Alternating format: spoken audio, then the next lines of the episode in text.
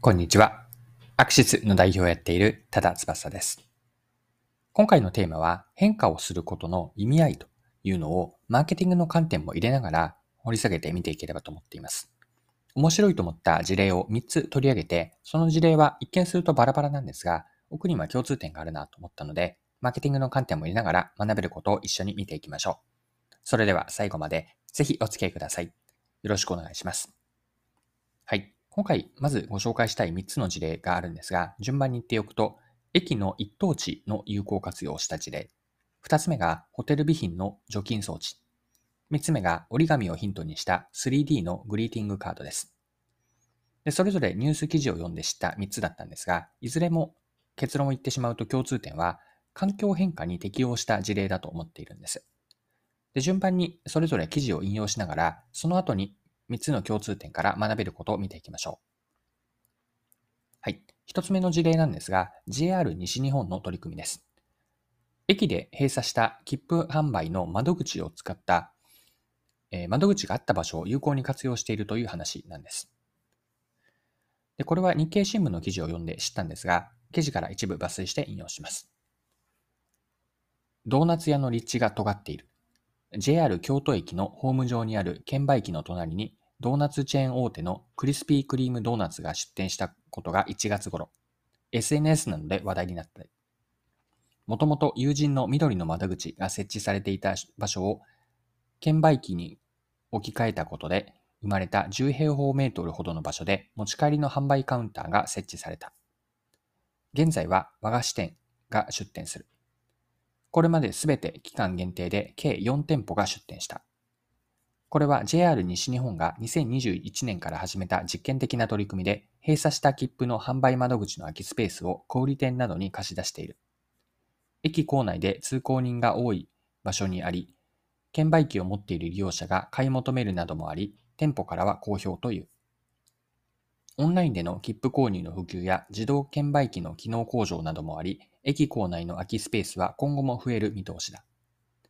JR 西日本は2022年度末までに友人の緑の窓口の駅設置のコロナウイルス化前の半分にあたる約180駅に減らす方針を掲げている。近鉄も切符のオンライン販売が普及しているため友人店舗を減らしていくと説明している。はい。以上が日経の2022年4月の4日の記事からの引用でした。では続けて2つ目の事例に入っていきましょう。ホテルの話なんですが、カードキーとかホテルの従業員が使うタブレット端末を除菌できる装置です。はい。これも別の日経の新聞なんですが、記事から一部抜粋して見ていきましょう。ATM の製造・販売を手掛ける日立チャネルソリューションズは、極めて波長が短い新紫外線の光を使ったボックス型の除菌装置をホテルや飲食店向けに発売した。カードキーやタブレット端末などの備品を装置に入れると、数分で付着した菌やウイルスを除去できる。従業員がアルコールなどで消毒する作業が軽減できるという。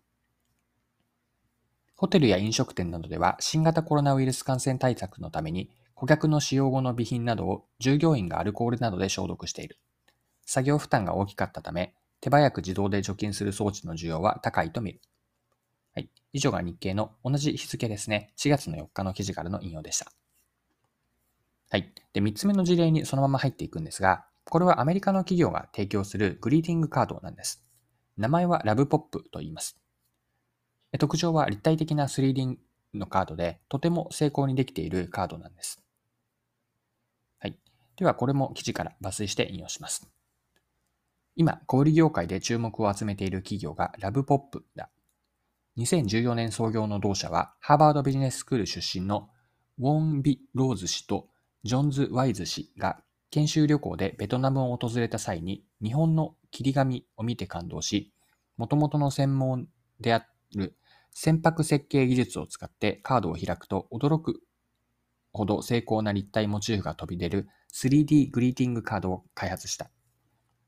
価格は13から26ドルと一般的なカードルの4から5ドルより高めだが、ユニークなデザインと何度開閉しても形状が崩れない品質の高さで人気を集め、急成長を続けている。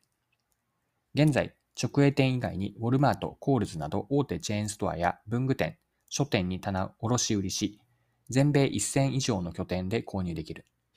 昨年秋からドイツ、オーストリア、スイスでも店舗や e コマースで販売を始め、今年は直営店の出店を加速する。対面で人と会えない時期が数ヶ月も続いたアメリカでは、デジタルではなく実際に触って確かめられるものへの回帰が始まっているようだ。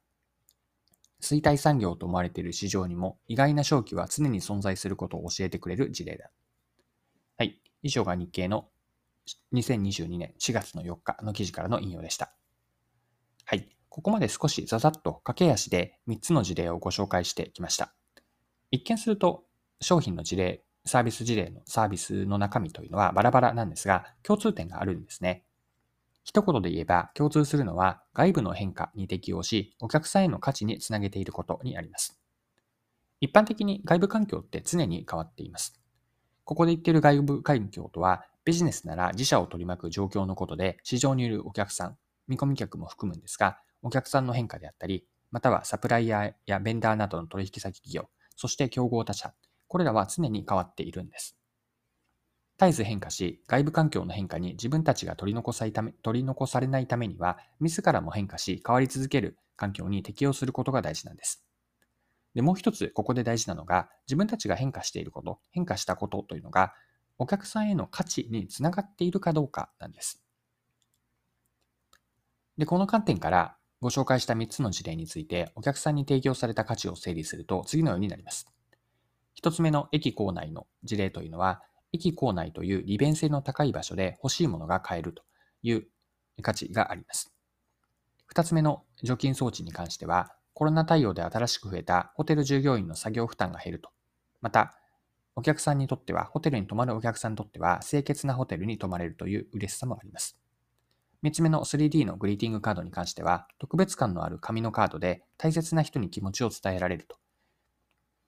で、こうしたことからも最後に今回の学びとして残しておきたいのは、ご紹介した事例はいずれも単に人手不足の解消であったり、新型コロナウイルス拡大の影響に対応しただけで終わっていないと。まあ、つまり、繰り返しにもなって強調しておきたいのは、自ら変化した先にしっかりとお客さんへの価値提供、価値の提供につながっているか。これがすごく大事だなと。今回の3つの事例の共通点から学ばされたことです。